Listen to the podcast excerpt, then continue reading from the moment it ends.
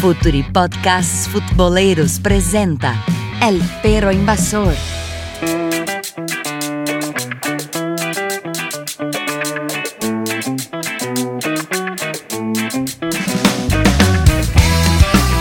Un saludo a todos nuestros amigos del Perro Invasor, futboleros y futboleras, como siempre los recibimos en otro episodio de El Perro Invasor. En este caso eh, vamos a estar con un grupo reducido para, para este, esta edición del Perro Invasor. Tenemos una baja sensible por lesión de Mateus, por lo tanto vamos a tener que organizarnos entre nosotros y hacer un juego un poco más unido. Dicen que a veces los equipos juegan mejor con 10 que con 11. Vamos a ver si esta vez lo logramos. Por lo tanto, tenemos acá a los mismos de siempre, a Martín desde Uruguay. Martín, ¿cómo va? ¿Qué dice? Acá con un poco de calor, pero preparado para charlar un ratito. Y Lucas desde Italia, me imagino que no tan con tanto calor. No, con frío en todas partes, menos en el pecho. Y bueno, eh, una baja sensible porque nos falta el brasilero, ¿no? El, el talento, el juego bonito. Bueno, él es el que justamente distribuye el, juego en el perro invasor, así que me va a tocar a mí desde Venezuela asumir el rol. Eh, espero hacerlo bien, si no, siempre está el toque corto para salir en descarga. Sí, o sea, tampoco vamos a extrañar tanto. O sea, es, es gaullo, ¿no? no es carioca, ¿no? tampoco, le, vendas, tampoco le vendas tanto show bonito a las. Bien, para, para, para la edición de hoy viendo que estamos ya a final de año, nos estamos quedando sin fútbol, es una pena muy grande para todos, pero todavía nos quedan buenos espectáculos. El que nos queda, yo creo que sin duda alguna, más allá del Mundial de Clubes que viene, eh, se viene el Super Clásico Español, tal vez uno de los partidos más vistos en todo el mundo. Y por supuesto nosotros en el Perro Invasor queremos hacer ese análisis, pero como siempre enfocado en los nuestros, en los sudamericanos. Así que Iniciemos con Martín a ver qué nos comentas cómo ves este partido eh, con un Barça que viene con algunas dudas en su juego principalmente, un Madrid renovado con muchas, con muchas figuras nuevas. A ver Martín, cuéntame un poco que, cómo, cómo ves este partido. Y bueno, mira, la verdad que para empezar se ha transformado un poco, no, no querría pretender eh, calificarlo como un clásico mundial, pero estamos todos de acuerdo, me parece que estamos hablando de el clásico tal vez más mirado de clubes, ¿no? A nivel de ligas en el mundo. Este, y, bueno, es todo un acontecimiento, ¿no? Creo que todos más o menos eh, tenemos presente en el fixture cuándo es que se van a dar, ya sea por liga o por cualquier competencia. Este, siento como que tal vez hace unos años eso no era tan así, o tal vez de repente es una impresión mía, este, pero realmente se, han internacionalizado muchísimo. Eh, aquí en Sudamérica, sobre todo, ¿no? con la cantidad de jugadores de, nuestro continente que están allá jugando en, los dos clubes.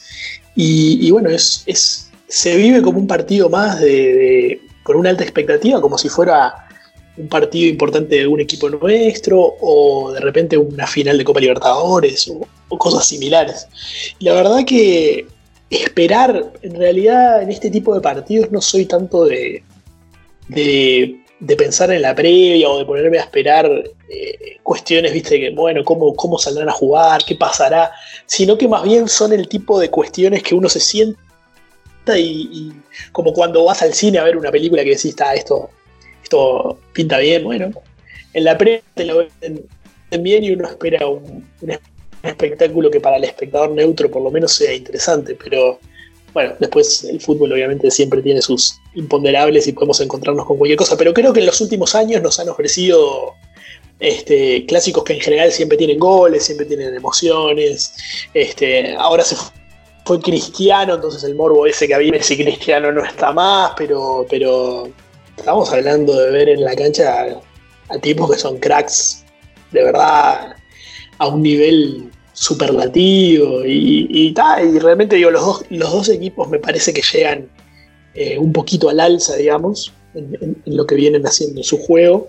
Este, lo del, lo del Barcelona el otro día contra, contra Mallorca parecía que era, eran los Globetrotters, eh, pero del fútbol. O sea, algunos de los goles que salían ahí en la vuelta realmente fueron. Golazo. algo. Claro. El, el, los, bueno, los goles de Messi, vieron que el gol de Messi ya es cuando te dicen, ah, es un gol Messi. ¿Y cómo fue? Y fue el típico gol de Messi. ¿Vieron el típico gol de Messi? Sí, no, si yo les digo, es increíble cómo le pega y sigue haciendo ese mismo gol porque es maravilloso. Ya llevará 500 de esos, pero es el gol de Messi. la cuestión es cuando engancha a la ah, y ya todos saben que va, no va a ser un pase, que va a ir ahí, que va a ir a ese ángulo del, y, todos, todos nadie lo para no lo sacás, no lo sacás. Entonces yo, dentro de, no sé, yo calculo que dentro de 30 años, viste, vas a ver un gol así, de esos en la media luna, viste, que la ponen contra un palo, y vas a decir, ah, mirá, un gol a lo Messi, porque, porque es, es, la jugada de él. Y bueno, después lo que hizo, lo que hizo Suárez es un, es un, enfermo. Erró 35 goles chotos y hace ese gol. O sea, esas cosas que vos decís. Ah. Yo no sé si ustedes escucharon las declaraciones post partido, pero Suárez dice que él buscó que picara la pelota en el taco. Yo no sé, a mí me pareció que sí quiso hacer un taco, pero que en el medio de se le trastabilló un poco la pierna y da el bote para que le, eh, haga el sombrero al arquero. No sé si, si fue tanto así de pensarlo o no, pero fue un golazo. Lo que pasa que sí, lo que pasa que si vos ves cómo tira el taco para, o sea, lo tira como de arriba hacia abajo, como para, para que la pelota pique. Eh, porque sí, yo escuché la misma declaración que vos, como que el tipo dijo que con el pique también le daba más velocidad a la pelota y, y el arquero, o sea, vos te imaginás, sos arquero y el tipo está de espalda. Nunca te vas a imaginar que te va a tirar eso. Ahí, ahí en ese punto en el, en el área. Porque tal vez, no sé, un recurso que vienes tú que se te pasó, como pasa muchas veces, el pase atrás y se, se le fue larga, y ahí entonces el, con el taco, ah, pero es que acá era una cuestión de que si, era, si no era gol, era un excelente centro para que, que entrara por el segundo palo. Ahora, Exacto, es que lo que en general hace Suárez cuando queda abierto es eso, ¿no? Digo, desbordar y tirar algo ahí. Ahora, les, les, quería preguntar, ¿creen que, porque claro, el poderío ofensivo del, del Barcelona en este siglo sería indiscutible, ¿no? En cualquiera de las delanteras que repasemos. Pero ¿creen que encajó bien Griezmann? Porque yo todavía no veo ese tridente tan aceitado. Eh, si, me permiten eh, disentir, claro que es fútbol y la jerarquía de esos jugadores pueden cambiar y el otro día, eh, como bien dicen ustedes, los tres hicieron gol. Eh, no, no veo que sea ese tridente como con Neymar. No estoy comparando jugador por jugador. Digo que se entiendan de, la manera que se entendían eh, los tres sudamericanos. No sé qué les parece ese punto. Totalmente, estoy totalmente de acuerdo contigo. No se ve y no se ha visto porque ha tenido bastantes minutos ya jugando Griezmann. Eh, no, porque si tú ves es, no sé, el cuarto partido de la temporada, tú dices, falta todavía engranaje, pero ya estamos a la mitad de la temporada y no se ha visto realmente un partido donde los tres se asocien bien, un, tres, un partido donde los tres sean figuras, como solía pasar con Neymar, por ejemplo, y que Neymar con Suárez y Messi les costó muy poco, si se, se adaptaron muy rápido. Y se entendían bien. Se entendían muy bien. Yo creo acá, yo no sé hasta qué punto sea el técnico el que no logra que esos jugadores de excelente nivel puedan engranar. ¿Por qué lo digo? Porque eh, Neymar eh, jugaba bastante libre, aunque siempre, digamos, se iba a los costados porque era un tema de ese 4-3-3 del Barcelona. Siempre había un poco de libertad y Messi obviamente hacía lo que quería. Pero acá me parece, parece, parece por, lo que, por su ubicación en la cancha, que siempre la, obligación de Griezmann es ir a un costado y mantenerse en el costado. Incluso en el último partido contra el Mallorca, en ese mapa de calor que hizo la cancha, no se movió de ese, de ese, de, ese sector. Entonces ahí es donde uno comienza a ver cómo el, el técnico realmente está aprovechando o no eh, a ambos jugadores. Entonces yo creo que hay una, parte de responsabilidad del técnico y otro un poco de la, claramente de la rebeldía del jugador. A ver, eh, es un, tipo de jerarquía, un tipo que realmente juega muy bien, porque además juega en el mismo puesto de Messi.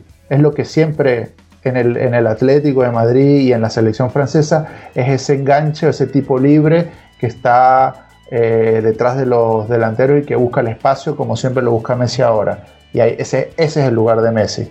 Entonces justamente es donde el técnico no sé hasta qué punto eh, evita un poco los esquemas, por lo menos a nivel ofensivo. Cuando tengamos la pelota, muévanse de tal manera, pero a nivel defensivo tal vez sí se, se ubique. No sé qué les parece a ustedes. Martín. Yo creo que, yo creo que a lo que vos dijiste no le, no le, no le agrego un punto, una coma, nada. Solamente eh, dos cositas que, agregaría a la cuestión. La primera es que es muy difícil eh, de alguna manera ponderar o, medir hasta qué punto el haber estado tanto tiempo jugando con el Cholo Simeone sin hacer ningún tipo de valoración eh, sobre la forma de jugar, no también influye, porque vos a veces lo ves y el tipo está parado volante izquierdo, ¿entendés? Pues está defendiendo, está ayudando ahí a, ¿Entendés? Ese tipo de mentalidad de que, el, de, que el delantero. Pues vos, por ejemplo, de Barcelona, Suárez y Messi, cuando están. también depende del partido, ¿no? Un partido como con el Real Madrid, eso es distinto, pero los partidos normales de liga, vos lo ves que presionan un poco, pero eh, hasta la mitad de la cancha, ellos no, no, van a bajar, ¿viste? No van a correr a un al lateral por la, por la línea, hasta, no. Y en cambio vos lo ves que el loco a veces tiene como ese compromiso defensivo, o esa cuestión de, de ser muy ordenado tácticamente para el retroceso, que obviamente lo trae de, esa escuela, que, que lo hace un jugador mucho más completo, pero a veces, claro, eh, no se valora tanto en un club como el Barcelona y además le repercute a la hora de jugar adelante. Y lo otro que, me que me parece es que, eh, como decías vos, Daniel, tanto en Francia como en el Atlético de Madrid, eh, él está acostumbrado a jugar con un jugador como Suárez, o sea, un 9 de referencia, un tipo en el área. Pero de repente a lo que va a tener que acostumbrarse es a tener a, Messi no por Messi, sino a uno que juega en la posición de Messi al lado que no es él. O sea, tener alguien con, en el que compartir la conducción, o en este caso, bueno, eh, conducen desde las puntas, es medio, medio extraño.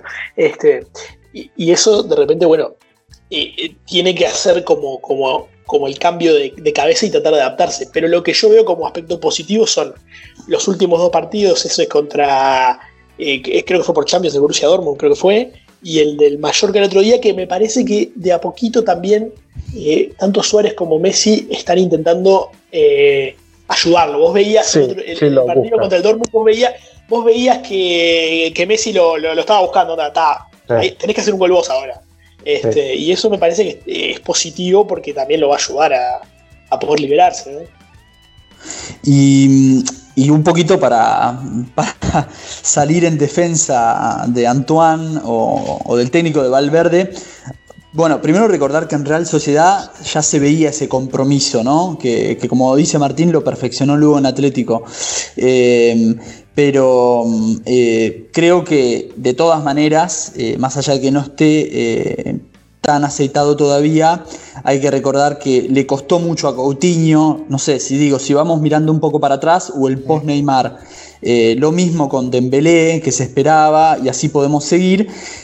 Y al mismo tiempo, eh, esa tercera figurita, le ponga quien le ponga, eh, al Real Madrid le genera mucha preocupación y mucho miedo. Nombraban antes al, al monstruo y, me gustaría conceptualizar con ustedes también el, clásico global, ¿no? El clásico más global del mundo en la era Messi, ¿no? Sobre todo porque mm, este clásico se juega ahora en, diciembre por, los incidentes y, las protestas independentistas en Cataluña. Incluso hubiera sido muy diferente si se jugaba ahora. Y hoy se juega con una liga, no sé qué les parece, pero de repente la, más pareja de los últimos años. Los dos llegan más o menos con los mismos puntos. Más allá de que se juega en el Camp Nou, es mucho más complicado hablar de, un favorito, ¿no? Totalmente. Yo, eh, ese, ese, punto ha sido clave. Eh, podemos evaluar si es un tema de que eh, por ejemplo, obviamente el Barça, por un tema generacional, ya no tiene a Iniesta, ya no tiene a Xavi, eh, tiene a un Busquets más grande, entonces obviamente ese Super Barcelona claramente ya no lo veremos y que ha permitido, no sé si, no sé si los tiene, ha logrado darle la vuelta, pero su nivel en parte ha bajado. el Madrid igual. Así que sumándome con eso, ¿hasta qué punto fue positivo para qué equipo que se haya suspendido la fecha? Es, más allá de, cómo está la liga, yo creo que entre estos dos, ¿quién es, quién es digamos, quién pudo haberse beneficiado en función de cómo estaban hace eh, mes y medio, que fue más o menos donde estaba la fecha pautada? Bueno, si, miramos eh, los lesionados, eh, como conversábamos antes, el Barça pierde a Jordi Alba, ¿no? que es fundamental en esa sociedad con Messi, es prácticamente, son 5, 6, 7 llegadas de gol netas por partido eh, entre ellos dos.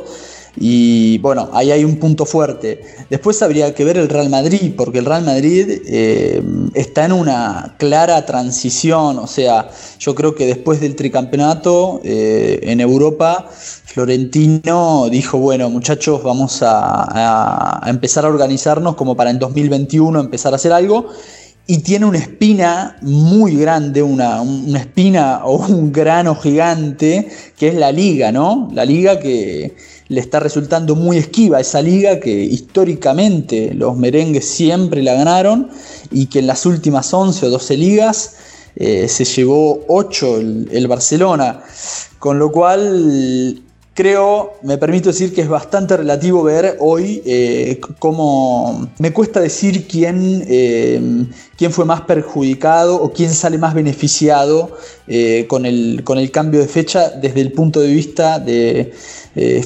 netamente futbolístico. No, sé si es claro lo que, lo que quiero decir, Dani.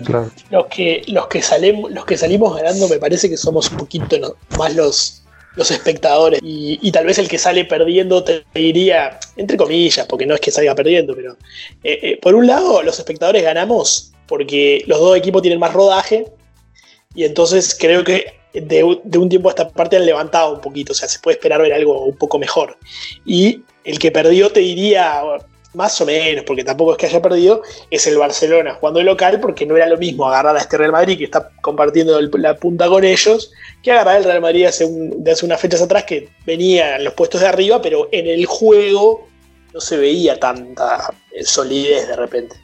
Entonces no es, lo, mismo ir a jugar de visitante a Cataluña como están hoy que hace unas semanitas atrás. Eso es muy cierto, se lo ve más sólido al, Real Madrid. De hecho, creo que hay una, como una decisión propia de los jugadores de eh, algunos partidos pareciera que no, no quieren golear, sino que los quieren ganar por uno o dos goles. O sea, que, eh, ah. quieren sufrir un poco y bueno, ahí, ahí se ve un, equipo un, poco más sólido. Por eso digo, yo no me animo abiertamente a decir que, sale beneficiado el Barcelona o, que es el gran favorito para, para este partido, ¿no? Y analizando ya, que hemos entrado un poco en el, en el, en el Barcelona, hablamos, vamos a hablar un poco del Real Madrid. Justamente eh, lo que decías tú, hace unos años, tricampeón, tricampeón de, la Champions, eh, jugadores top, pero ya no tenemos a Cristiano Ronaldo, eh, Gareth Bale, que en algún momento fue importante para esa Champions, está en medio de bueno, muchas eh, polémicas, no está tomando en cuenta, no es tomado en cuenta por Zidane. Modric, que el año pasado era el eje de ese equipo, balón de oro, no jugó de titular la, fecha pasada. Eh, Marcelo, otro gran jugador, tampoco, aunque Zidane ya tiene desde la última eh, etapa de Zidane, no era muy, no era muy afín a jugar con Marcelo, pero igual un lateral eh, de altísimo nivel y está en este, en este proceso de renovación, parece. ¿Cómo lo ven? ¿Cómo, cómo pinta este equipo con chicos como Vinicius Junior, como Rodrigo, con 17 años, como Valverde en la mitad de la cancha, asumiendo mucho de la responsabilidad, por ejemplo, que tenía Modric en ese esquema de Zidane? Bueno, eh, tiene, tiene, que ver seguramente con, esa transición y, muchos chicos. A mí personalmente, voy a ser honesto, lo que me sucede con el Real Madrid es que eh, es uno de los clubes, claramente, uno de los dos o tres clubes más importantes del mundo. Entonces, eh, siempre se genera una expectativa desmedida con los jóvenes, ¿no? y creo que eso es como un boomerang, a veces porque eh, terminan quemando. Eh, el caso, por ejemplo, de Vinicius Jr. es un poco diferente al de Rodrigo o al de Valverde porque ya lo intentaron en el torneo pasado, ¿no? Lo, debutó y, a pesar de que lo inflaron bastante, no termina de arrancar. Eh, realmente Creo que esa es la, sensación que tienen los mismos hinchas del, merengue. Eh, con Rodrigo es un poco diferente porque sí es más de esta temporada, hizo, los, e, ese, hizo un hat-trick, ¿no? O un doblete hace poco, entonces creo que se ha despertado eh, muy buenos comentarios y está todo por verse todavía como con eh, Valverde. Pero mm, nada, me cuesta encontrar en definitiva y, saludo que, el Real Madrid eh, esté trabajando y pensando en un, proyecto con, jóvenes. Creo, de hecho, que fue el gran contraste con, Barcelona en los primeros 10-15 años de, este siglo. ¿no? no sé qué, le parece a Martín, que además nos puede contar de, su pollo, de, su futuro eh, jugador de la selección nacional, ¿no? Ah, el pajarito. Eh, porque pollo, eh, justo hablaste de un ave, pero le dicen pajarito. Este, ¿cómo es?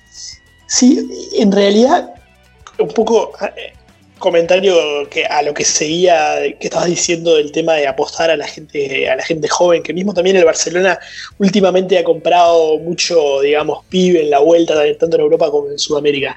Hay una realidad que acá es ineludible para los dos equipos, que es que en cualquier momento, a largo plazo, la Premier se los come en cuanto a plata. O sea, no hay manera de competir este, con, los, con los británicos en plata. Entonces, de alguna manera tienen que empezar a tratar de, conseguir buenos jugadores a, menor precio. No puedes estar pagando 120 palos por Dembélé, 120 por, por Griezmann una vez por temporada. Es imposible. Entonces, tenés que conseguir un Valverde que lo, lo pagás 3, 4, 5 millones más o menos, y hoy le firmas un contrato con cláusula de rescisión de 750 millones de euros. O sea, ese tiene que ser el, modelo, digamos, entre comillas, de negocio para esta gente, porque si no, es, no, puedes bancar estos clubes en competencia con, ya te digo, con, la Premier y toda la guita que están moviendo. Y, bueno, un poco enlazado, enlazado con, lo que estaba comentando esto, con lo que decías vos y esta, esta nueva política, eh, está el caso de Valverde que es un chico que, a ver, son esos jugadores como pasó acá en Uruguay, no sé, eh, de repente con Suárez en su momento, o como pasó, bueno, con el propio Messi en Argentina. No, no los pongo al mismo nivel, no, no, no quiero decir eso, pero son esos jugadores que los captadores los ven con 12, 13, 14 años y ya se empiezan a pelear y ya empiezan a decir, este, este tiene algo diferente. Y, bueno, en el caso de, en el caso de, Valverde es, primero que nada, eh, bueno, además está decir que tiene una, habilidad actual, pero además potencial a futuro que es, no sé, los dioses del fútbol dirán hasta dónde llegará, pero realmente tiene mucho para, dar y aún todavía y, para crecer, lo cual las expectativas que están acá en Uruguay dadas con este guacho son muy grandes, pero, pero, pero sin presión, o sea, como en, como en una bien, digamos, estamos todos como mirándolo y decir, va, ¿a dónde llegará? Y como, ¿no? Eh, eh, de, una forma muy positiva. Este, él arranca en las inferiores de Peñarol, eh, en la sub-14, y, bueno, desde que entró a Peñarol, también los propios coordinadores ahí en juveniles, estaba, creo que estaba el Tito Goncalves, si, mal, no, tengo la memoria mal de haber leído al respecto, se lo recomienda al técnico de la selección sub-15 de Uruguay. Este, y entonces ahí va de la mano también la otra pata de lo que es Valverde y de lo que son todos los jugadores de la generación de Valverde que están ahora en la selección. Que es que son jugadores del proceso Tavares, que hicieron toda su, su formación en selecciones nacionales en el proceso de Tavares. Entonces él desde la sub-15 siempre fue citado a todas las selecciones uruguayas de todas las categorías hasta llegar ahora a estar en la selección mayor que jugó la Copa América este en Brasil. Y, bueno, un chico que se veía en sus condiciones desde muy joven, este, por ahí por el año 2014-2015, en un momento viaja a Londres a, hacer este tipo, no sé si en sus países pasa también, pero acá es muy común que los clubes europeos llevan a, jugadores a, entrenar como para conocerlos más en persona y ver este, si, si vale la pena terminar de hacer una inversión.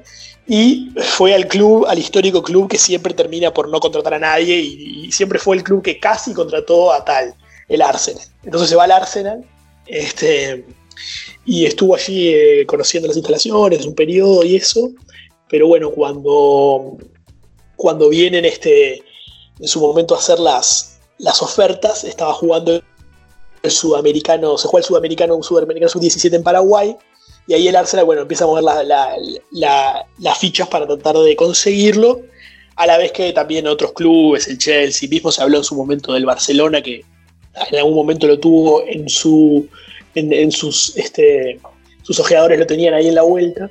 Y, pero bueno, termina firmando con el Real Madrid en el 2015. Fíjense, en 2015 le estaba jugando eh, el Sudamericano Sub-17, ¿no? O sea, tenía como 16, 17 años. Eh, y el Real Madrid lo compra en 5 millones de euros, que para el mercado uruguayo, un chico joven, es un montón de dinero, ¿no? Y, bueno, firma, obviamente se, se, tiene que, o sea, el, el, contrato firma un preacuerdo con el Real Madrid, pero eh, debe quedarse en, en, Uruguay en Peñarol hasta que cumpla 18 años. Entonces, bueno, eh, los hinchas de Peñarol pudieron disfrutarlo muy brevemente. Jugó 12, 13, 14 partidos, no más de eso, en la temporada en la temporada 2015-2016, Peñarol sale campeón, el, referente futbolístico en ese momento era Forlán, o sea, él llegó a convivir, ¿no? Cómo se van linkeando las generaciones de la, del proceso Tavares, ¿no? Tuvo a Forlán de compañero, y bueno, eh, eh, está esos poquitos partidos en Peñarol, donde se llegó a ver que claramente era un jugador que para el medio uruguayo ya con 17, 18 años estaba absolutamente por encima de la media, pues allí ah. al, al Real Madrid, en donde tuvo la suerte de, que él llega a jugar a las inferiores y enseguida lo agarra Solari. Que Solari, quieras o no, técnico sudamericano, eh, de alguna manera también es, lo ayudó a la adaptación y, además, bueno, Solari jugó en Peñarol, o sea, un tiempito. Entonces, este, digamos, lo, ayudó en la adaptación y bueno, y ahí empezó su proceso de, en las inferiores del Real Madrid, hasta que después tuvo una pequeña sesión en el Deportivo La Coruña, donde no le fue muy bien por unas lesiones. Y este año Zidane le, le, dio la confianza y bueno, estamos viendo realmente lo que hace unos años nos venían todos los que saben, eh, los periodistas que iban a las prácticas y, los, que laburan en inferiores, todo lo que hablaban de este, este muchacho lo estamos, lo estamos viendo ahora y, bueno, el, fútbol les está dando la razón. Esa es la realidad.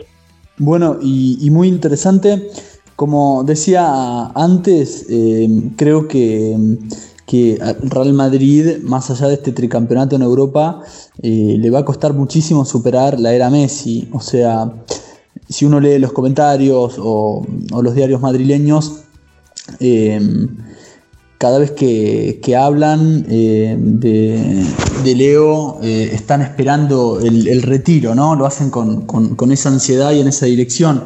Y mirando un poco las estadísticas, tenemos que, por campeonato hace más de tres años que, no le gana al Real Madrid.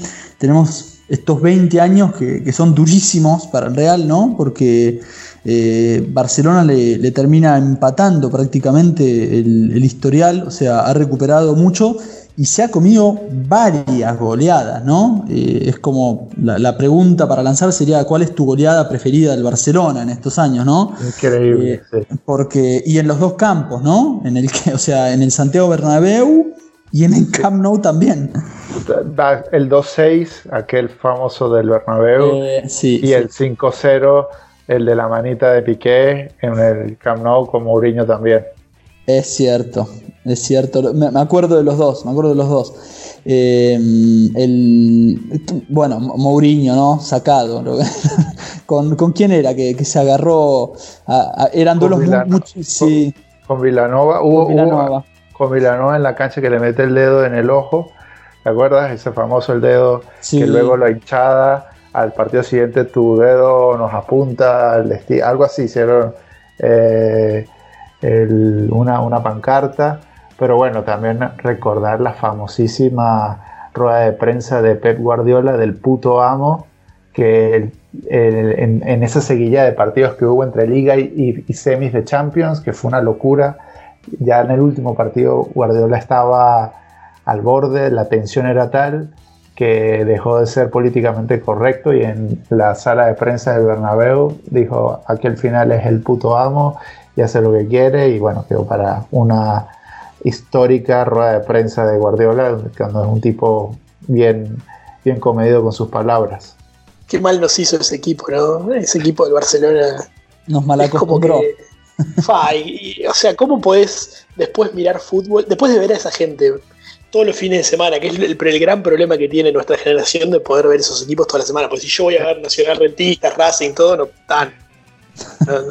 desarrollo otro tipo de paladar, pero comerme eso y después venir a ver nuestros partidos, que obviamente tienen sus cosas lindas, ¿no? Pero eh, acá hubo una vez eh, en un partido de Copa Libertadores que Nacional empata en Venezuela contra el Zamora, o no me acuerdo del cuadro, y empata 0-0 de visitante, que un punto que servía para clasificar, y al final del partido Lazarte, el técnico nacional, lo entrevistan y, criticándole el juego y no sé qué, y dice, bueno, el problema que tienen ustedes, hablándole a los periodistas, es que al parecer se comieron un Guardiola. O sea, empatar de visitante en Copa Libertadores, desde, mi punto de vista, siempre es positivo. Y como como diciendo, Muchachos, hay que ubíquense en la onda, o sea. Sí. Bueno, se, hace, se hace mucho eso que cuando, y es un mal de los periodistas, en plenas transmisiones, cuando un equipo medio toca, hace tres pases seguidos, ya este es el nuevo equipo X Barcelona, tal, porque siempre cualquier, cualquier equipo que haga tres pases se le va a comparar con ese, con ese Barcelona, o que el técnico está pensando en jugar como ese Barcelona es, realmente para nosotros es genial, pero de verdad nos hizo, nos malacostumbró. Eso, eso es para un, solo un podcast hablando del, Barcelona, pero bueno, en ese sentido, qué interesante lo, que estamos hablando, porque en ese sentido eh, estamos asistiendo tal vez a, no al mismo Barcelona, claro, un concepto de juego, sí, pelota al pie, salir jugando desde el arco y otras más, pero noto, y ahí nos podemos meter en el tema técnicos también, ¿no? Eh, noto como que, también en los últimos tiempos, con los últimos dos técnicos, ha ido mutando bastante también eh, ese Barcelona y, justamente este clásico, eh, con una sinceridad total, tal vez no sea, no sé, de, pongámosle los últimos 10 años, tal vez sea uno de los eh, no, sé si, porque es siempre un clásico, pero no lo veo como, con, ese picante que, tenía en otras épocas, eh, o por el juego adentro de la cancha, o por la rivalidad entre los técnicos afuera, ¿no? Lo veo como mucho más tranquilo en, este, ese sentido. Con, un Real, como decíamos antes, que, se está reorganizando y que bueno, y, que va por la liga, eso seguro. ahí está, creo, el gran desafío porque aunque está, aunque está todo muy parejo y, una victoria una derrota no va a cambiar nada, creo, no sé qué les parece, ¿ustedes creen que puede afectar algo eh, en los proyectos futbolísticos con, los técnicos? Mira, con respecto, antes de entrar en esa, y es algo que no quiero, quiero aprovechar, en esta era Messi, que, que ganó todo con el Barcelona y fue tanto que hablan los anti-Messi, que es un tipo que se borra en las finales, que se borra en los partidos eh, más, más importantes del equipo. Y la verdad es que es el máximo goleador de, la, de, los superclásicos y francamente tiene la medida del Barcelona, tanto al Real Madrid, tanto en el Bernabéu como en el Camp Nou. Entonces, esos argumentos anti-Messi a mí me siguen impresionando hay mucha gente que todavía dice que Messi. no, no, es lo mismo, no. es lo mismo Guardiola, Vilanova, Valverde que el patón Bausa, con todo el respeto del mundo. O que o jugar con Vanega que jugar con Iniesta. Digo, Bueno, pero eh, no, te la agarres Hay que hacer esas salvedades también. Bausa, pará, pará, no te la agarres con el patón Bausa. Agarrátela con San Paoli de última. con todo, el, el que vos quieras. Pero es, bueno, totalmente, con la AFA. Es, real, es real. Eh, Pero nada, yo les recomiendo que, miren las finales más que nada a, los anti-Messi, ¿no? Porque por ahí se van a encontrar con que el tipo lejos de ser el peor de, esos 11 fue el mejorcito, el más rescatable, ¿no? Claro, como decía Martín, vos prendés un partido, el televisor, ves cualquier partido de Barcelona y no solo que la rompe, hace goles, sino que hace tremendos golazos. Y, mm, en ese sentido fallamos los argentinos muchas veces nosotros en, creer que hay una matemática que, se puede trasladar al tipo y, en un contexto totalmente diferente, ahí ya mencionó Martín técnico y federación y, los ponemos en el banquillo de los culpables sin duda, el, tipo no, va a rendir de, igual manera. Así que, eh, no, sé, a mí ya me tiene bastante despreocupado el, movimiento antimesista. Y Yo creo que la gente joven de Argentina, eh, la gente, digamos, de la generación de él en Argentina lo, requiere. Lo, lo, que uno ve es el reflejo de la prensa que de repente es el microclima de la prensa, pero, pero me parece que la gente de nuestra edad, o mismo los niños, los niños lo, aman al tipo, porque es un superhéroe las cosas que hace. Martín, perdóname que te interrumpa, no sé, ¿eh? me permito preguntarme, porque mirá, lo del, lo del club de amigos, eh, el invento berreta ese, y para nuestros amigos latinoamericanos, berreta es fake, o sea, trucho barato el invento del club de amigos, caló hondo, o sea, pegó fuerte en una parte de esa juventud que, cree que, se convocaban jugadores porque lo decía Messi, ¿no? Eh, así que no sé, eh, yo creo que sí le ha hecho un cierto daño a él, pero con la camiseta argentina y, bueno, eso lleva a que la misma madre de Messi hace dos semanas le hagan una nota a la pobre señora y diga, ¿no? Se le escapó que mi hijo tiene una deuda con la selección, ¿viste?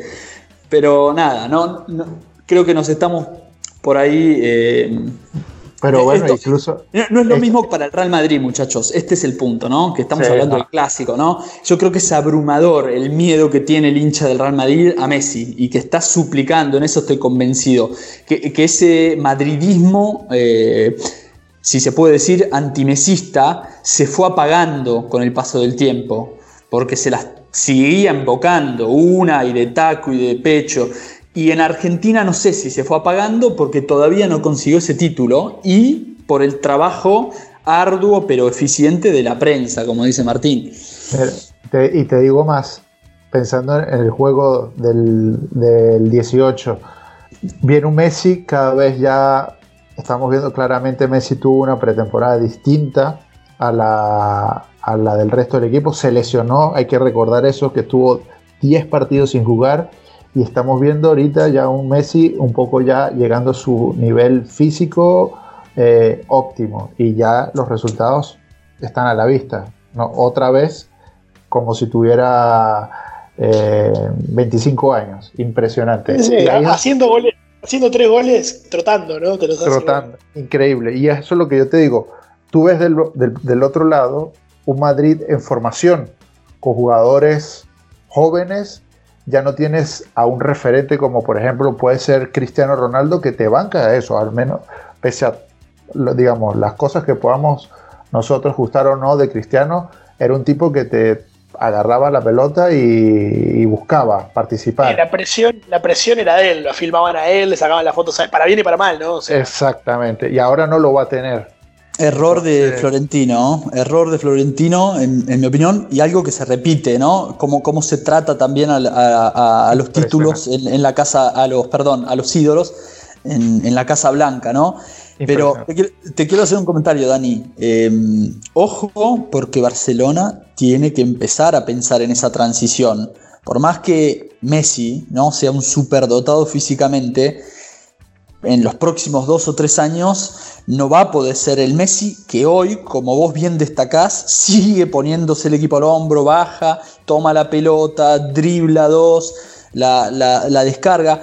Yo creo que tiene que ir lentamente caminando y, va a terminar siendo va a terminar siendo el jugador que termine las jugadas en algún momento Messi. Por, eso es tan importante que, elija bien los que lo acompañan. Y como dijo Suárez el otro día, ¿no? Que, le tiró un centro a, Lautaro Martínez, ¿no?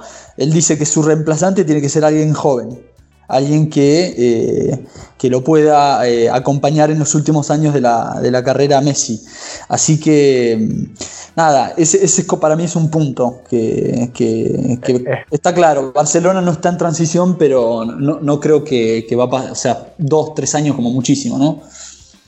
Igual, igual esas transiciones con equipos tan históricos y con jugadores además que son irreemplazables porque Messi realmente es como Maradona, no, tú no vas a poder reemplazar a Maradona, eh, pero eh, Guardiola lo dijo en algún momento, para mantener a Messi motivado hay que hacerlo feliz y para hacerlo feliz hay que traer a la gente que lo hace feliz y se habló mucho justamente de que no había feeling con, con Griezmann y que él incluso quería que volviera Neymar. Entonces justamente pensando Incluso Messi mismo dijo que le escribió a Neymar diciendo que le encantaría que volviera, este, porque él quería que fuera su reemplazo ya pensando en un futuro, porque ya comenzó a nombrar la palabra futuro, eh, de retiro, perdón.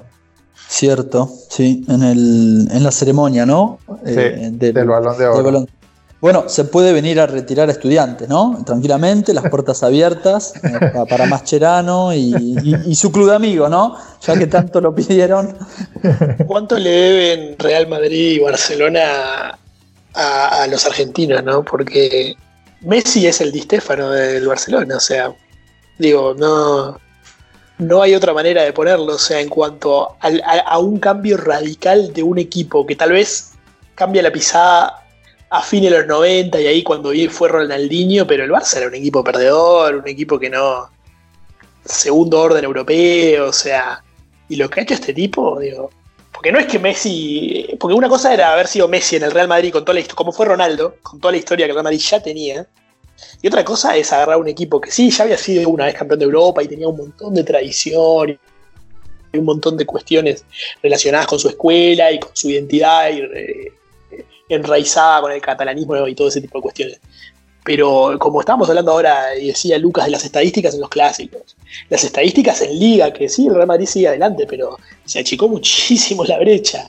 Em, los bailes, porque aparte no solo han sido goleadas, sino que han habido de repente partidos que no fueron 5 a 0, 6 a 0, pero con baile, pero baile, pero que si a mí me hacen ese baile acá en un clásico, no sé, las hinchadas terminan a los tiros afuera de caliente con los jugadores, o sea, eh, unos niveles de espectáculo que y, prolongado en el tiempo. O sea, ¿hace cuánto que el loco está haciendo lo que está haciendo? Es impresionante. Ese es el logro, Martín. Ese. Es, que.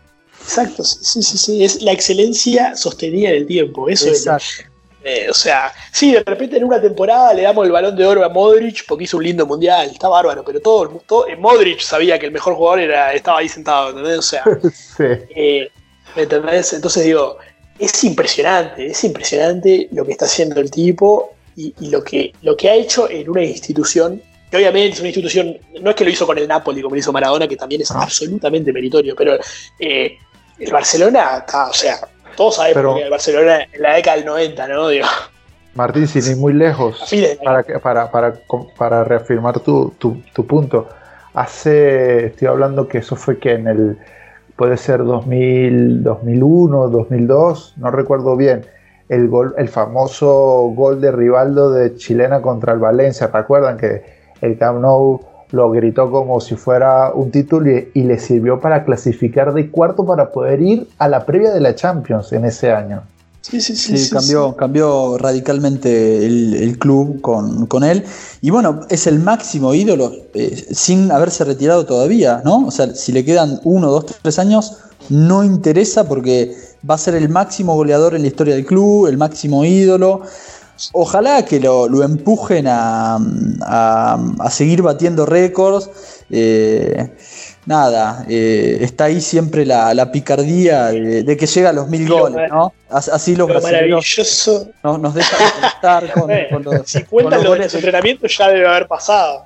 Exacto, exacto. Bueno, eso la tenemos, es nuestro as bajo la manga, Martín, no lo, no lo digas. si no llega a los mil, vamos a decir eso.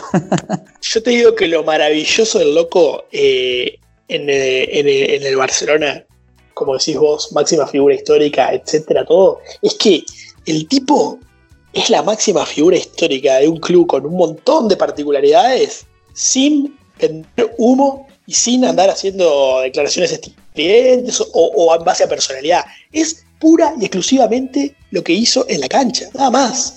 El loco no anda sacando la bandera catalana y hablando de no sé qué, de independencia, ni anda peleándose con la prensa, ni, ni, ni haciéndose el malo cuando en los partidos, como de repente yo que se piqué o algún otro de repente puede hacer. Es solamente por patear una pelota nada más. Entonces es como lo más puro que puede haber, ¿no? Y está, o sea, nos maravilla, porque cualquiera de nuestra generación puedes estar ahora hablando de este pibe, porque, o sea, ¿qué, nos queda cuando el loco diga, bueno, chicos, me voy a mi casa? Ya está. O sea. No, va a haber un cambio en el fútbol, claramente. Claramente, Messi, eh, además, hay que, hay que también. Hay un contexto, siempre se evalúan los grandes jugadores en función de su contexto. Eh, Pelé apareció, obviamente, con la televisión a color y el famoso cómo llegó un poco la masificación de la televisión. Maradona efectivamente llegó con eh, la masificación del, fútbol a nivel global, eh, justamente mucho más, ya teníamos más acceso a esa información. Ronaldo fue otro, fue ese, primer gran jugador mediático que justamente trascendió solamente el fútbol y entró y estamos hablando de Messi ahora en una era nueva de redes sociales que claramente eh, masifican absolutamente todo y llega a personas que incluso no están viendo fútbol, como por ejemplo fueron los otros, que tú estabas viendo fútbol porque tenías acceso por el cable, porque sé yo, pero ahora Messi está llegando a más gente que incluso no está por las redes sociales. Entonces también son contextos que, que ayudan a potenciar mucho más su figura. Y bueno, quedó ahí picando la, pregunta si un resultado puede afectar eh, el, proyecto y me gustaría por ahí em, que, pensemos en, en Zidane, ¿no? Porque eh, es un campeón, a diferencia de Valverde, y, muy exitoso con, con, el Real Madrid. Entonces, eh, uno quiere creer que, no depende su continuidad del resultado, pero ¿cómo ven esta transición de, de, Zidane en el Real Madrid? Que, también es diferente a, su primer paso por el club, ¿no? Mira, yo la verdad, haciendo un balance de ambos técnicos, me parece que Zidane es el que tiene todo más tranquilo y más asegurado que Valverde. Me parece Zidane, si pierde contra el Barça el 18, claramente va a recibir críticas como todo, pero creo que Zidane tiene la espalda, pero sobre todo viene haciendo un trabajo de renovación de la plantilla y él, digamos, va a exponer eso, me imagino. Así, esto es un trabajo futuro, tengo un chico de 18 años jugando como Rodrigo, otro de 20 como eh, Vinicius Junior y otro en la mitad de la cancha que tiene 21 años, esto va a futuro. Así que yo creo que Zidane, en medio de todo, puede, puede, va a salir, digamos, tranquilo, que si llega a sacar un buen resultado va a salir muy fortalecido, porque obviamente le da bases a su proyecto. Cosa distinta a lo que sí yo veo de Valverde. Me parece que Valverde viene, el Barça viene eh, teniendo resultados saca resultados, pero el juego que todos estamos justamente elogiando acá ya no se ve. Cada vez Messi saca una genialidad para, para tapar un poco esas fallas a nivel colectivo del Barcelona, así que yo creo que si de un resultado negativo hay algún afectado, me parece que puede ser Valverde. Además que es la excusa perfecta que puede tener la prensa de Barcelona, que es también fuego a, todo, a toda hora para decir ya Valverde cuánto más vamos a decir, porque ya, se está, ya desde hace unas cuantas fechas atrás se viene pidiendo considerar la renovación de Valverde. yo creo que eh, me parece que el problema que tiene la prensa y de repente parte del sector, los hinchas del Barcelona, tanto en Cataluña como en los hinchas globales, como hablábamos ahora hace un ratito de que son clubes muy globales que tienen hinchas, es entrar a los Instagram de los dos clubes y ver los comentarios de los tipos eh, diciendo Valverde out, o no sé, o Solari out el año pasado, o lo que sea, y mirabas los perfiles y eran gente de Pakistán. O sea, eh, eh, yo creo que el problema es lo que estábamos hablando hace un ratito, de que, de que todavía está el, resabio de una forma de jugar que maravilló de una, de una manera tal que es muy difícil volver a reproducir. La gente más o menos racional puede llegar a entenderlo, la gente que no, no. Entonces cuando Valverde a veces arma, eh, ahora no tanto porque tiene, bueno, usa más a Dembélé, pone a Griezmann, pero me acuerdo la, primera temporada cuando llegó, cuando le venden a Neymar en la pretemporada, y el tipo en los primeros partidos paraba un 4-4-2. Era como que los periodistas catalanes hacían, o sea, hacían vuelta carnero de lo que era, era, era una carnicería eso, ¿viste? ¿No? Horror jugábamos 4-4-2, ¿qué es esto? Puso el autobús. Pero pará, hermano, puso, puso dos líneas de cuatro, vamos a ordenar un poquito, se fue, se acaba de ir Neymar a la, último momento, digo, seamos un Pero, Martín, eh, es, cierto también que, si Valverde eh, hubiera nacido en, Sudamérica, ya estaría, eh, no sé, bueno, hubiera abierto un restaurante, una panadería. o, el, problema que hay son esas dos eliminaciones de Champions. Muy duras. Sobre todo la del uh, Porque la de la Roma te puede pasar, lo hace peor que es la Roma, que es un equipo medio pelo. Pero lo del Liverpool, que es un equipo de jerarquía, no te puede. El, cuarto gol. El cuarto gol, ese cuarto gol no se lo pueden hacer. Eso, no es culpa del técnico igual, ¿eh? No culpa del técnico. No, pero, yo que vivo en eh, Italia no le puede pasar ni con la Roma. La Roma estaba cuarto y... Bueno, pero ¿hasta qué, ¿hasta qué punto es, culpa del técnico y, hasta qué punto es culpa de los jugadores? Claramente ahí la, la, directiva Valgor no, no puso tanto los paños en el técnico en ese caso. me parece a mí, porque, porque si no lo rajan, lo rajan. ¿no? este, entonces digo, yo creo que el, tema de Valverde no es tanto ahora este clásico, sino va a ser el, fin de esta temporada, porque creo que no tiene, o sea, creo que el contrato vence ahora, o si tiene una temporada más, no más, una cosa así, o sea, no tiene tres años de contrato. Es que me parece que, bueno. Tiene que ganar o, ganar la, Copa de Europa y, y, yo creo que ahí va a ser bastante relativo cómo la gane. Mirá lo que te digo. Porque no sé, desde mi visión del fútbol, eh, lo, único que importa para el, la totalidad de los hinchas del mundo es, ganar. Eh, después se analiza, pero es lo, que nos importa a todos los hinchas, ¿no? Y yo creo que lo único que, que les sirve en este caso, o sea, no me imagino un equipo de Valverde perdiendo, pero que se le reconozca, che, jugó bien, y, pero bueno, no se le dio. Eh, está, está complicada la situación del Y ahí tenés la diferencia, y ahí tenés la diferencia con Zidane, porque nosotros podemos decir que el tricampeón de Europa de Zidane era un equipo de época, no, para nada, o sea, en cuanto al juego me refiero, ¿no? Nadie se va a acordar, nadie sabe ni cómo jugaba, ni el esquema, ni nada. Vos sabías que está Cristiano, Benzema, aquel, el otro, Carius, comió goles, bueno, todas esas cosas que quedaron, pero, pero no marcó, fue gestión de vestuario y, pegada, no mucho más. Entonces la gente se acuerda, como decís vos, bueno, el hincha del Real Madrid le, puede decir algo así a nadie, la verdad que no jugábamos muy bonito.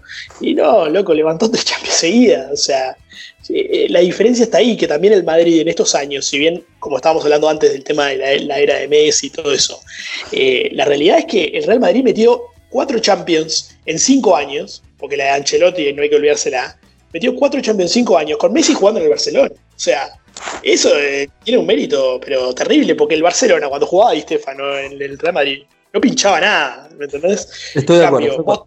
Vos, tenés al mejor jugador de tu historia jugando en tu, en tu equipo y no lo estás aprovechando. Porque es lo que le está quedando al hincha de Barcelona. Se está acabando. Sí, sí, es cierto, Martín, pero pongamos un matiz. Eh, la sensación es que al hincha del Real Madrid no le alcanzan los títulos, que, es tan abrumador la, era Messi, todo lo que fuimos desarrollando hoy, que, esa, como vos acabas de comentar, no sé si, si, te escuchaste, pero hablabas de que el Real Madrid ganando tres copas de Europa no marcó una época. Y es difícil aseverar eso en realidad que no, digo, que, no, marcó una, época un equipo que gana tres Copas de Europa seguidas, ¿no? No marcó una época desde el punto de vista de que dentro de 40 años no vas a decir, che, ¿te acordás del Madrid de Zidane? No, ¿te acordás del Madrid de Zidane porque ganó tu Champions League? Sí, sí, pero no en cuanto al juego. No vas a, no, vas a decir Xavi Iniesta, vas a decir este, Modric Cross. No, nadie va a decir eso. Total, total. Entiendo el, entiendo el punto de Lucas porque además hay un antecedente con el mismo Madrid de Di Stéfano, que es un, tip, es un equipo que sí cambió la, la, la, ecuación del fútbol. Entonces, claro, el Madrid tiene ese antecedente. Lo, la gente creció con eso y buscando, yo creo que en parte ellos miran por eso el Barcelona, porque es como, puta, estos tipos, eh, si bien nosotros ganamos, pero están haciendo la historia que nosotros hicimos hace 70 años atrás. 60 sí, pero creo que también, también por oposición eh, los propios hinchas y los propios medios van tomando distintas posturas, porque el Real Madrid es grande hace 70 años. Entonces, el Real Madrid que es, es ganar, es deportivo ganar, ¿entendés? Entonces, el Real Madrid lo que quiere es ganar. Y el Barcelona no puede competir en Copas. Bueno, ahora tal vez en unos años pueda, pero en su momento no lo competía en Copa. Entonces, ¿en qué competía? En sentido de pertenencia, en que somos la representación del catalanismo, en que jugamos más lindo, en que, tenemos una escuela determinada. Y entonces ahí se van generando la, la, dicotomía que también aporta a lo que es el clásico en sí mismo. Sí, sí. Y lo, cierto es que en, la mejor época o en la época más dorada del Barcelona Fútbol Club, el Real Madrid eh, logró conseguir eh, una trilogía de, copas en Europa que, que nos recordemos o no. Eh, va, a quedar en la historia, ¿no? Porque, mm, sobre todo, hablábamos, lo nombramos dos veces a Carius, pero eh, la, primera final, sobre todo, creo que es la que cambia la historia. La del Atlético, eh, con ese gol de Ramos en el último minuto, ahí eh, se, termina de, o, empieza al revés, el mito de Ramos también, de Sergio Ramos en, el Real, pero creo que ese día cambia un poquito la racha del del Real Madrid. con, un técnico italiano, ¿no? Un técnico italiano, orden, tranquilo, ¿eh? O sea. Ah, sí, sí, sí, fue, fue contragolpe y orden y seriedad, ¿no? El exacto, Real Madrid, totalmente. O sea, ¿qué es lo que hay que hacer? Hay que ganar. No se puede jugar lindo y tampoco creo yo la hinchada y, el, los medios de Madrid le demandan jugar de determinada manera. Ellos lo que quieren es ganar, porque, porque hace 70 años que ganan. Entonces, no ganar es. El fracaso es una anormalidad. Exacto. Entonces, es muy difícil. Chicos, para ir cerrando ya, estamos eh, con, nuestra hora habitual del perro invasor eh, y, y, viendo estos análisis, ¿cómo, ¿qué pronósticos tienen? Eh, de cara a este partido, con justamente lo que hablábamos de, este Barcelona, digamos, un poco cada vez más dependiente de Messi, eh, que no tocamos ahí el punto de Griezmann, jugar contra el, contra el Real Madrid, que en medio de todo él, con su historia en el Atlético, puede hacer un plus. Y con un Zidane que ahora tiene un equipo totalmente nuevo, joven, pero que tal vez pueda ser una digamos, una oportunidad para él porque son chicos en formación y que él pueda armar el equipo y decirle lo que quiera, que por ejemplo no se lo puede decir a Cristiano Ronaldo. No es lo mismo eh, dirigir a Cristiano Ronaldo a decirle a, no sé, a Rodrigo, mira, baja y ponte si es necesario de, de, lateral derecho porque necesitamos controlar a Messi por esa punta, qué sé yo. Digamos, ¿cómo, cómo ven esa, este, esto ya de cara a un pronóstico? Si, si la juegan con un resultado, mucho mejor. Martín, ¿te, querés hacer un, paso adelante? ¿Tenés eh, eh, eh, uno a uno, gol de Suárez y Valverde. No, yo, creo que en Barcelona realmente no tengo memoria. Nunca estaba hablando algo de las, las estadísticas en Liga eh, en, el Barcelona, eh, Barcelona es muy, es muy difícil para, el Madrid en los últimos años eh, siquiera sacar un empate. Así que me parece que va, a ganar el Barça. no sé, el resultado no sé, pero va a ganar el Barcelona. no sé si va a ser algo así tipo estas goleadas que nos han regalado en los últimos años, pero aparte es, es increíble porque son totalmente impredecibles, porque le ha metido goleadas al mismo Zidane que ganó tres Champions seguidas que estábamos hablando ahora. O sea, eh, son esas cosas que, bueno, los clásicos son, son así. Eh, yo mm, me gustaría personalmente de vuelta que el tridente se vaya afinando. Eh, me gustaría un golcito de cada uno y, me parece que Benzema va, va, va a dar un pasito adelante que ya está subiendo las tiendas esta temporada y me parece que va, va, a, ser, va a ser figura en Real Madrid. Va, un, un golcito te va a hacer. Lucas. Ahí va. Eh, bueno, yo mm, intuyo que no va a ser fácil eh, para el Barcelona, eh, tal cual. coincido con, Martín, de hecho, decíamos que, la última victoria fue hace ya un, par de años y con gol de Cristiano, nada más, callando a, todo el Camp Nou.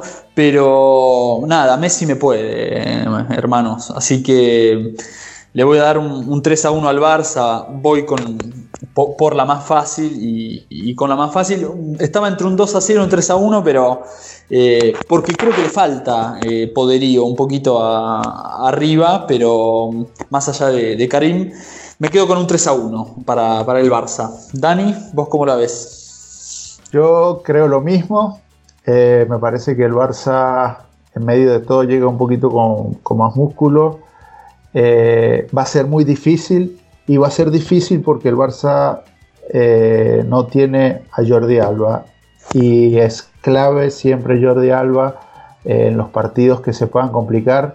Es una salida que le da mucha, mucha oxígeno al Barcelona, pero también por lo que vi en las últimas fechas con el Barcelona, atrás no ha estado nada, nada bien. Eh, y Karim viene bien enchufado, está de pichichi en la liga, así que por eso va a ser complicado porque me parece que va a poder aprovechar esas fallas defensivas del Barcelona. Así que yo sí me la juego por el 3 a 1, gol de, de Benzema.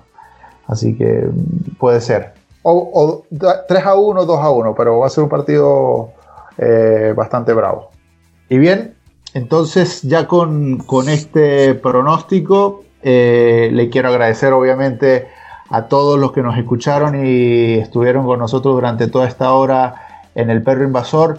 Les recuerdo que no lo hice durante el principio, que nos pueden escuchar en todas las plataformas de Google Podcast, de Spotify y por supuesto eh, todos los podcasts están cargados en la página de Future, que estamos ahí para ustedes las 24 horas. Les agradezco muchachos y esperamos reencontrarnos muy muy pronto eh, para seguir hablando de fútbol, que es lo que más nos gusta al final de cuentas, ¿no?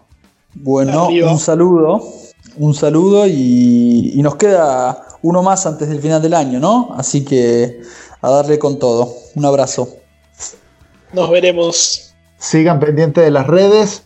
Si alguno de que nos escucha quiere lanzar algún tema para que discutamos a final de año en el último podcast de este año, es muy bien recibido. Sigan el Instagram de Future, ahí pueden eh, mandarnos todos sus comentarios y si quieren temas específicos o preguntas, las recibiremos y podemos hacer eh, aún un programa más comunitario del que hacemos normalmente nosotros en El Perro Invasor. Hasta pronto.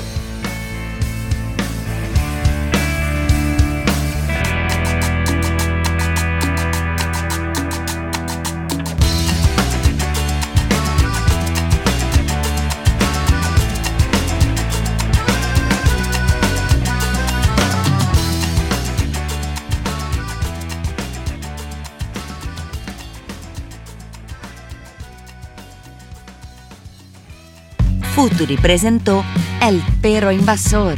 Accede a www.futuri.com.br y piense al juego.